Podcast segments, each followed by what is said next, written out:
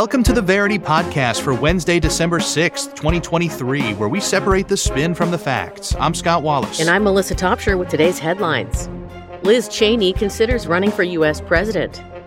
Israeli forces enter Khan Yunis. Israel investigates claims that traders had prior knowledge of the Hamas attacks. The UK reveals new measures for its biggest ever migration cut. A whistleblower claims U.S. and UK military contractors sought global censorship.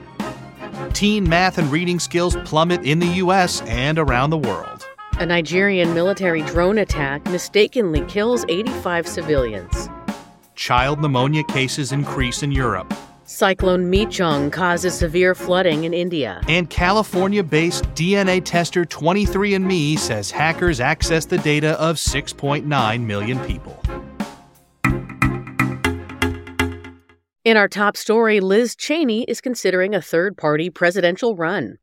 Here are the facts as agreed upon by Reuters, ABC News, The Daily Caller, Politico, and The Guardian.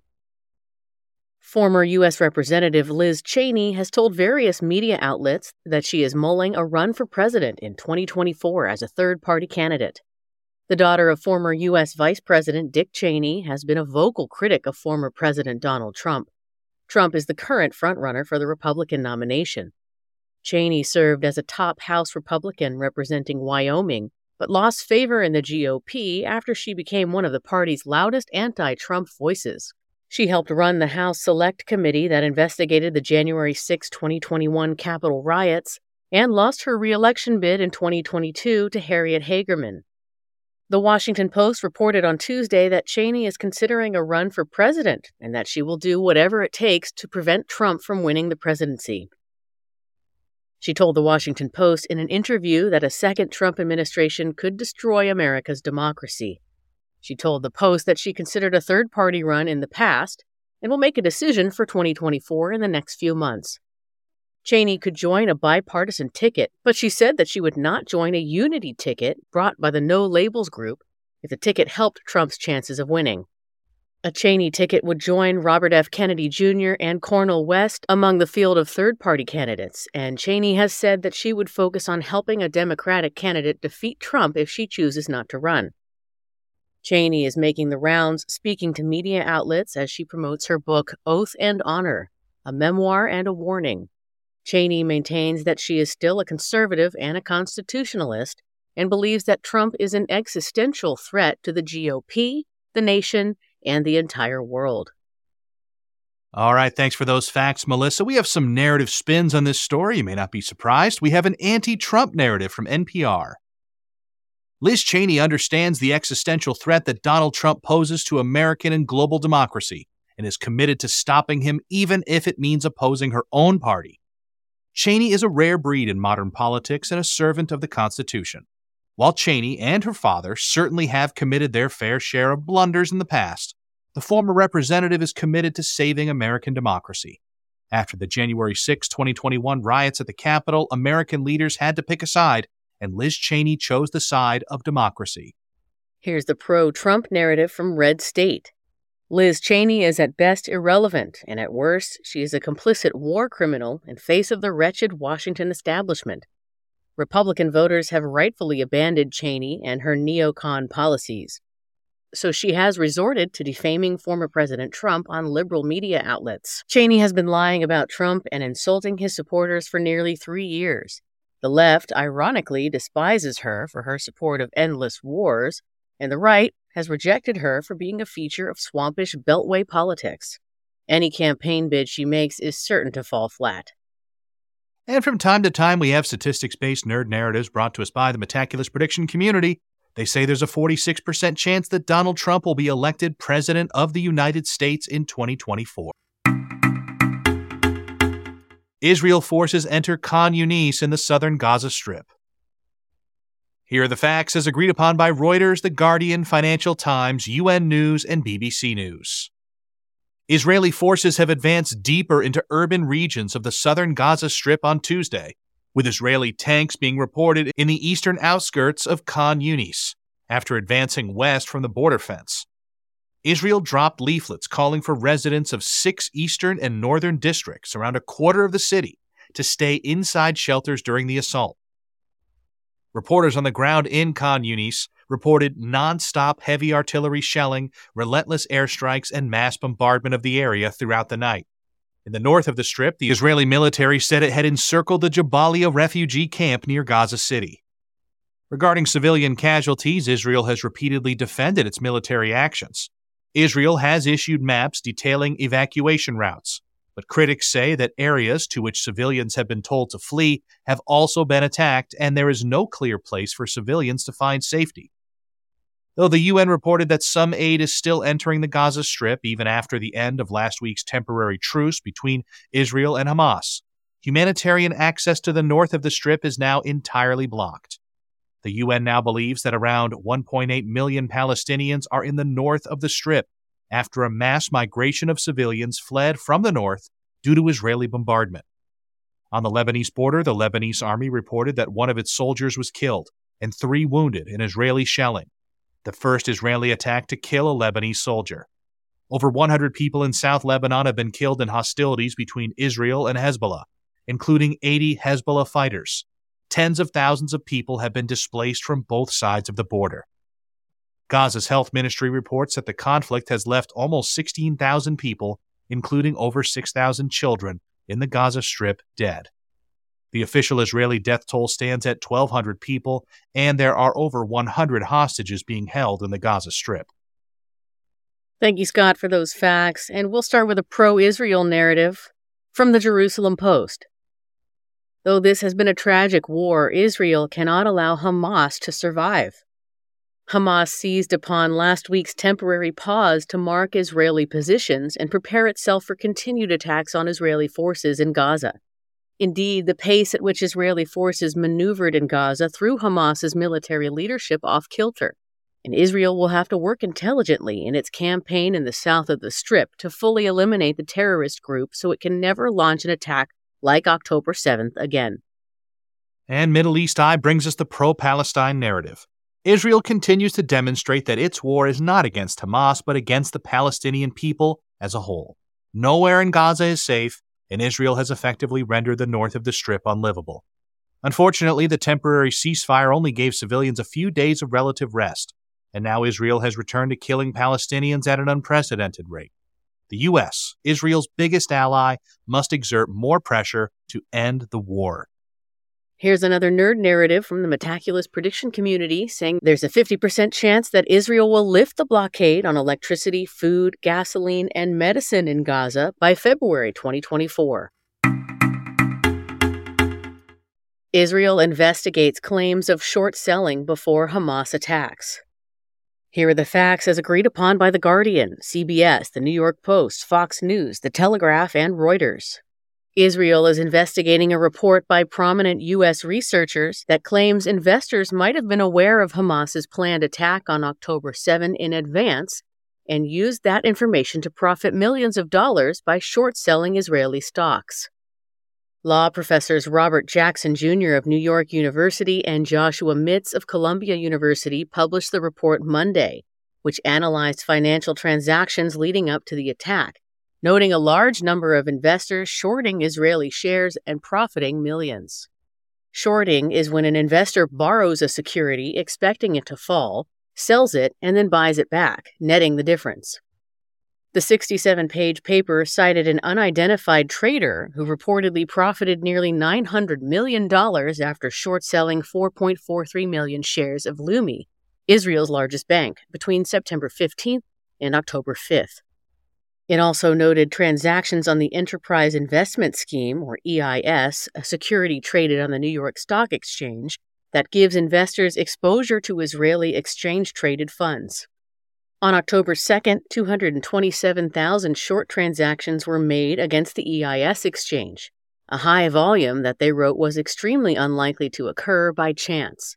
Five days after the attack, the value of EIS fell by 7.1%. It's unclear if Hamas or its funders were behind the short sales, but news outlets have said that it's not implausible. The authors said the unusually high volume of transactions was even more peculiar since it came during the Jewish holiday of Sukkot. a time that is usually quiet in both news events and financial activity. They noted a similar pattern around Passover in early April when Hamas reportedly had planned a similar attack that was called off at the last minute.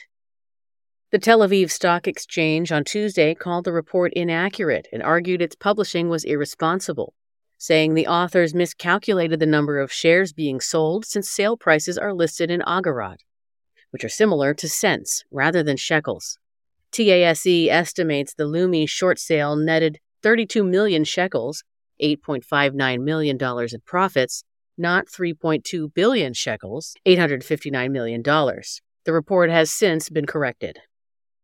Thanks, Melissa. The Blaze brings us Narrative A. The overwhelming data analysis presented by two premier academics shows that investors likely knew about the terror organization's brutal attack on Israel and used that information to profit off of the tragedy. It's not a coincidence to see an exponential increase in trading that bet against the Israeli economy right before the. Narrative B comes from Globes. The American professors who published this report acted completely irresponsibly and committed clear errors in their analysis. While trying to analyze the pattern of trading in the lead up to October 7, these so called brilliant scholars did not pay attention to the denomination of currency used on the trading exchanges and confused agorot with shekels. 100 agorot equals 1 shekel, financial knowledge one should learn about before publishing speculative and defamatory reports like this one. The UK reveals new measures for its biggest ever migration cut. Here are the facts as agreed upon by BBC News, Sky News, iNews, ITV, and the Evening Standard. UK Home Secretary James Cleverly announced new measures intended to reduce immigration by 300,000 people on Monday after revised government figures increased 2022's net migration statistic to 745,000 in November. Starting in spring 2024, the threshold for a skilled worker visa will increase from 26,200 pounds to 38,700 pounds. While the minimum income for a migrant on family visa to be accompanied by a spouse or dependent has also risen to 38,700 pounds from 18,600 pounds. Overseas care workers will no longer be eligible to bring family dependents to the UK the Migration Advisory Committee will be asked to review the graduate student visa, and the 20% discount on the minimum salary for work visas and occupations with shortages will also be scrapped. Net migration stood at 672,000 in the year to June 2023, with family related visas more than doubling during the same period to around 76,000. Meanwhile, 33% of non EU residents arrived for work, 39% to study, and 9% for humanitarian reasons. Cleverly stated that the new restrictions would lead to the biggest ever reduction in migration to the UK, as he claimed that there were abuses in the UK's visa system. Though the Conservative Party hasn't outlined a specific number it aims to reach in its migration goals, the party made the issue a key part of its election manifesto in 2019. Thank you, Scott. We'll start this round of spins with a right narrative from the Telegraph. Although there will be shocks to many sectors of the UK economy, the government had to do something in light of its recent record breaking border statistics. Restrictions on the dependence of visa holders, for example, have been long overdue. Cleverly and the Home Office must deliver, with the UK's migration a consistent sticking point for the Tory government. And the left narrative spin from Big Issue. The government's crackdown on visas will only restrict skilled workers from helping those in need. Immigrants must be celebrated for the work they do rather than vilified as the Conservative Party continues to depict foreign nationals. The scapegoating must stop or the UK will suffer in the long term. That's crazy. I was yeah. listening to a, an American story on migrants uh, from Venezuela, you know, that started last year with DeSantis shipping people to uh, Martha's Vineyard. Mm. Uh, and this story was focused on Colorado and people moving around, you know, just trying to get work. And and they were interviewing a woman uh, who was there with her girlfriend and her children. Uh, and you know, she said, "Well, my you know my goal it would just be to stop living in my car or under this bridge, and to get a job and to support my girlfriend's kids." And I just thought, well, Yeah. that's pretty uh it's pretty humble. Like Pretty just reasonable. Yeah, and I was thinking you could take all of us lazy American jobs who were like, nah, I don't feel like driving to work anymore. This is an outrage. I read an article the other day that like the the push to get people in office in on the greater scale is pretty much past. Like people just aren't doing it. So, I mean, entitlement by one group is just opportunity for another group. Yeah. So that's just the way it goes. A new report says that US and UK military contractors created a league for global censorship in 2018. Here are the facts as agreed upon by Substack, Washington Examiner, The Trumpet, and WRGB, CBS 6 Albany.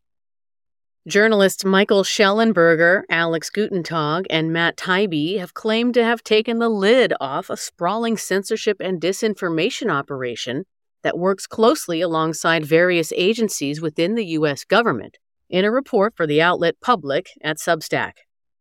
While such operations are typically conducted by the CIA and NSA and the Department of Defense, it alleged the government partners with the private sector to censor Americans because it knows it doesn't have the legal authority to do it on its own. Shellenberger and Taibbi previously worked together on the Twitter files, revealing how former executives at the social media platform now known as X made decisions, such as suppressing certain news stories and blocking various user accounts. They further claimed the FBI and the Department of Homeland Security's Cybersecurity and Information Security Agency, or CISA, were involved in these efforts. The new investigation published on November 28 focuses on an anti disinformation collective named the Cyber Threat Intelligence League, or CTIL, officially a volunteer project of data scientists and former defense and intelligence officials. According to the reporters, no one from the FBI, CISA, or CTIL responded to requests for comment. However, according to a whistleblower, who provided the investigation with internal CTIL documents, emails, and other forms of communication, CTIL's founder, Sara-Jayne Terp, a British defense researcher, was in the room at former President Barack Obama's White House in 2017 when she received instructions to create a counter disinformation project to stop a repeat of 2016. The report published CTIL documents and screen captures from its internal messaging system, suggesting that it worked closely with the FBI, DHS, CISA, Twitter, and Facebook in making moderation decisions. It further alleged that CTIL sought to influence public opinion through counter messaging, co opting hashtags and diluting disfavored narratives, often doing so from fictitious sock puppet accounts. This comes as Taibbi and Shellenberger testified before the U.S. House Select Subcommittee on the weaponization of the federal government on Thursday. Thanks, Melissa. We have a pro establishment narrative from CISA.gov. Foreign governments often use disinformation and influence operations to maliciously undermine the American people's trust in their institutions and elected representatives. These initiatives, such as CISA, simply help the American people understand the risks, as well as help them take action to mitigate the associated risks. The government has a responsibility to protect Americans from foreign influence, especially when it's conducted on American soil. Here's the establishment critical narrative from Public. While these agencies claim to be altruistic, they are nothing more than censorship efforts with ties to the highest rungs of government. The documents show that it was CTIL itself that was engaging in disinformation and influence operations via fake accounts. Not only was this un American, but unconstitutional. This wasn't about protecting against foreign influence, but rather Western governments swaying public opinion in their own countries away from popular movements and toward the establishment's preferred outcome. Um, Melissa, fictitious sock puppet account. That's what, what, I was going to comment on, Scott. is that what it sounds like, or is that some kind of code word for something? Because I'm in, whatever it is. It appeals to me as well. I don't know if there was, uh, you know, just something about childhood, you know. And I'm not talking early childhood. I'm talking teen years. We're talking Triumph Oh, yeah. the Insult Dog. We're talking Right. Sifl and Olly, which probably no one knows what I'm talking about. But or how about Mick Foley, Mr. Socko, mankind himself, the wrestler? I'm sure you understand that, Melissa. absolutely, I'll look that up. Yeah. Math and reading scores plummet in teens. Here are the facts as agreed upon by the Business Standard, Reuters, New York Times, and Forbes. The Organization for Economic Cooperation and Development, or OECD, has documented some of the biggest drops in performance since it began evaluating 15 year olds' reading, arithmetic, and scientific skills every three years in the year 2000.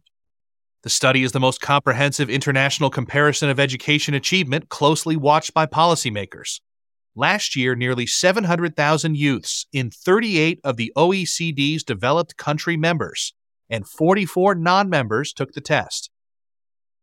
In OECD countries, reading performance decreased by 10 points on average and by 15 points in mathematics, compared to when the tests were last conducted in 2018. This represents a loss of 75% of a learning year. While U.S. students' math scores on the 2022 Program for International Student Assessment were down 14 points from the 2018 exam, they managed to score above the OECD average in reading and science. In math, scores fell by 25 points in Germany, 27 points in the Netherlands and Poland, and 21 points in France, Sweden, and Portugal. Previously seen as a pioneer in education, Finland experienced one of the worst declines, falling 23 points. Iceland and Norway performed the worst, down 36 and 33 points respectively.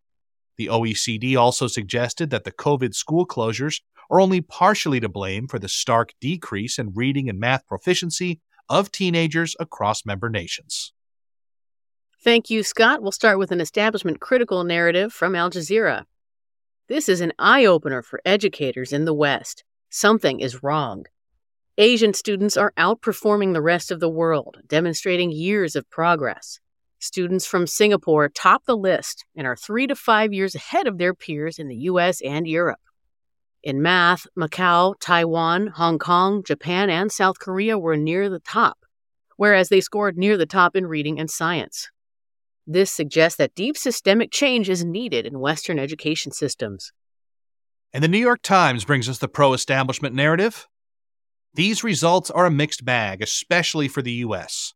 The U.S. climbed in the OECD ranking to 28th place out of 37 participating OECD countries, but this was mostly due to other countries' decreases. A lot more work does indeed need to be done to support American education, but this wasn't an entirely catastrophic report, especially when the abnormalities of COVID and school closures are factored in. Ah, poor kids. I have to imagine that kids who are 15 now were like 11 or 12 when Yeah. when the lockdown started. Yeah. I mean, that just had to be so weird. As I, I mean, it was big- weird for everyone, but that's a big cut out of your regular education. I mean, that's yeah, you know, those are there's 12 pivotal years. That's like there's that's only like 12 algebra, grades. you know. Yeah. yeah, yeah. there's Um, only 12 in, in in high school. Yeah, you're you're losing three of those important ones. Ooh, man. I wonder how long it would have been before I personally would have like wished school was open again. I wonder if that, you know, I Hmm. was, you know, I spent a lot of my school years wishing school closed for that day or hoping for a snow day. I mean, what a sort of, dream uh, come true. right. In a way. at f- at first, I mean, those first couple weeks. Apologies to everybody. Were probably pretty sweet for these students when they thought it was just like a thing that was going to happen, like a super super snow day. You know, right. um, Kids but then everyone. so- Yeah, and then it uh, and then it just piled up, and it uh, yeah. Well, then you had to start fun. doing work at home anyway, which is almost more annoying. Like, Right. Let's just at least I can go with my friends and do and, and you know now I'm now I'm just sitting at home doing the Yeah. same boring work. Yeah, depending on Um, who you were. Like I have I have a niece and a nephew who totally split, and one of them was like, "I love this. I'm gonna homeschool," and she didn't go back, and she and she graduated Oh, high wow. school, homeschooled, uh, and did great, and got a job right out of school working for a software company, and Hmm. uh, at a high school. And uh, and the other one was like, "I hate this. I am so." He's very social. He couldn't do theater Yeah. anymore. He couldn't do sports, and and it was just Right. miserable. So, and he's super happy to be back into school. But Yeah, personality wise, extracurriculars took a huge hit. yeah, Like yeah, even to this day, they're probably not back in a normal way. yeah, yeah. I think that was that was pretty rough for social social people. Let's not do it again. I vote no. no. Let's try not to. Well, I don't think if it happens again, I don't think it's going to happen again. I, I I can't imagine the catastrophe that would have to happen to get the political will to close schools like that again. Yeah. I mean, it, it would I- have yeah, to be. Yeah, they'll just be like, put your mask on, okay? We're going back. We're going in. Be if you yeah, mask if you're lucky. I don't think people would wear masks. I mean, the the I don't even know. I, I can't quite. I, I and I, without exaggerating, I can't quite imagine what the catastrophe would have to be that would get people to willingly stay home again. yeah. Because if it was, I mean, I think it might have to be so bad that there's like no choice. Like you, if you open your door, you you die or something. Like it would have to be something so beyond the pale that I can't even imagine it. Yeah. Yeah, let's hope that doesn't happen. A Nigerian military drone kills at least 85 civilians. Here are the facts as agreed upon by Al Jazeera, France 24, BBC News, The New York Times, The Guardian, and ABC. Nigeria's government stated on Tuesday that one of its military drones mistakenly killed at least 85 civilians who gathered to celebrate a Muslim festival on Sunday night in Tudunbiri village in the northern state of Kaduna, while supposedly targeting terrorists and bandits. The National Emergency Management Agency of Nigeria reported, citing local authorities, that 85 corpses have so far been buried and another 66 have been hospitalized. Emergency officials are negotiating with community leaders to calm tensions to reach the village. An eyewitness told BBC Hausa that there were two airstrikes, with the second bomb allegedly being dropped on people who went to recover dead bodies of the victims of the first explosion. President Bola Ahmed Tinubu ordered a thorough investigation into what he deemed a very unfortunate, disturbing, and painful mishap. Meanwhile, Chief of Army Staff Lieutenant General Taoreed Lagbaja argued that the aerial patrols mistook their pattern of activities as similar to that of the bandits. Since taking office in May, President Tinubu has increased defense spending to $4 billion, 12% of the budget for this year, after identifying security as a main priority. Nigeria's military frequently carries out airstrikes against Boko Haram jihadists and militant insurgencies in the north of the country. According to the Lagos based SBM intelligence security firm, airstrikes targeting armed groups of the deadly decade long security crisis in northern Nigeria have claimed the lives of about 400 civilians since 2017. Earlier this year, 39 people were reportedly killed in Nasarawa state. Thanks, Melissa, for those sad facts. We have a narrative A from The Guardian. This is the 10th time Nigeria's military has mistakenly struck civilians instead of the actual enemy. With a record like that, it makes sense that the government shamefully waited a day to inform the public of this debacle. As the government continues its embarrassing practice of failed drone strikes, it has yet to rescue dozens of students and university staff who have been held hostage by militants for 72 days. Until that happens, the least the government can do is immediately compensate the families of the latest victims sent to their graves too soon. Here's narrative B from the Nigerian military. In its fight against the militants infecting the nation, Nigeria's army has nothing but sympathy for civilians caught in the crossfire. This is why the highest ranking military officials have visited the area and promised to compensate those impacted by this tragic mistake. However, the need for a military presence in the region remains strong, as it wasn't until the government began its operations in Kaduna that the state was free of terrorism. The government will simultaneously investigate the incident while continuing to fight against insurgents. And a nerd narrative from Metaculus there's a 10% chance that Nigeria will have a coup before 2025. In Europe, an increase in child pneumonia cases amid the China outbreak. Here are the facts as agreed upon by The Independent, The Telegraph, The Messenger, and Euronews. An outbreak of infections that were first noted in China has grown into an uptick of pneumonia cases in children across Europe, with at least six European countries having reportedly seen an increase in cases. China, facing its first winter since COVID restrictions were lifted, has attributed the increase to known pathogens, ruling out a novel virus and reporting that the cause is a combination of illnesses, including influenza, rhinovirus, RSV, adenovirus, and pneumonia bacteria. While the Netherlands is reporting a sharp uptick in cases, Ireland, France, and Denmark have also shown a significant increase in illnesses. The cases have been linked to the Mycoplasma pneumoniae bacteria, commonly referred to as walking pneumonia.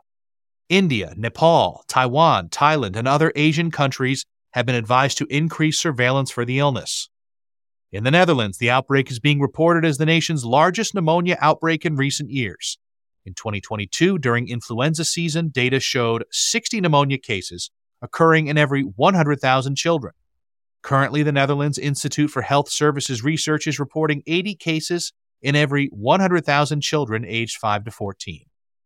According to an analysis of 24 countries, the most frequent detections of the infection from April to September were found in Denmark, Sweden, Switzerland, and Wales. Meanwhile, France and Denmark recently classified the rise as an epidemic, which Danish authorities say usually occurs approximately every four years. In addition to the uptick in cases in Europe and China, the U.S. is also experiencing an increase in pediatric pneumonia cases. As of Wednesday, Ohio has reported 145 cases in children between the ages of 3 and 14. Health officials believe the outbreaks are not related.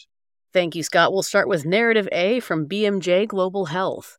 While the world responded to the COVID outbreak, the surveillance of many other respiratory illnesses already on the map, including influenza and the Middle East respiratory syndrome coronavirus, was neglected, mm. allowing the conditions for these recent outbreaks. To combat the spread of these illnesses and to prevent them from becoming epidemic or pandemic, Public health agencies worldwide must further integrate surveillance technologies or else risk being left dangerously unprepared yet again. Narrative B comes from the European Center for Disease Prevention and Control. While public health certainly learned a hard lesson during the pandemic, many nations have used those failures to advance their health response capabilities.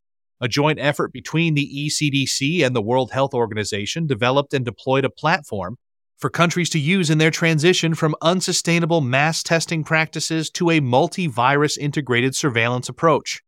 Through this effort, Europe is already more prepared for not only COVID, but other life threatening pathogens. And there's a nerd narrative from Metaculus. This one says there's a 1% chance that a novel pathogen will be identified as being the cause behind the pneumonia cases in Beijing or Liaoning before December 15, 2023. In India, a deadly cyclone Michaung causes severe flooding. Here are the facts as agreed upon by the Indian Express, Yahoo News, CBS, the Canberra Times, Hindustan Times, and the Associated Press. Cyclone Michaung brought torrential rainfall and powerful winds in the southern Indian state of Andhra Pradesh on Tuesday and left at least 17 dead in the neighboring state of Tamil Nadu. More than 32,000 people have been shifted to over 400 relief camps in Tamil Nadu alone, authorities said. Cyclone Michaung struck the coast of Andhra Pradesh as a severe cyclonic storm, but later weakened. Officials warned that heavy rains, which have caused flooding in low lying coastal areas and cut power to communication lines, will continue to batter the state. However, the cyclone will weaken into a depression by Wednesday morning. In Tamil Nadu's capital, Chennai, floodwaters triggered the shutdown of Apple iPhone production at Taiwan's Foxconn and Pegatron facilities.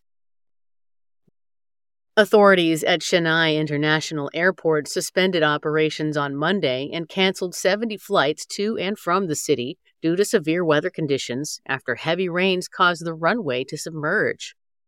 State authorities have set up a disaster response force, established over 5,000 aid camps along Tamil Nadu's coast, and advised residents to stay indoors until the storm impacts have subsided.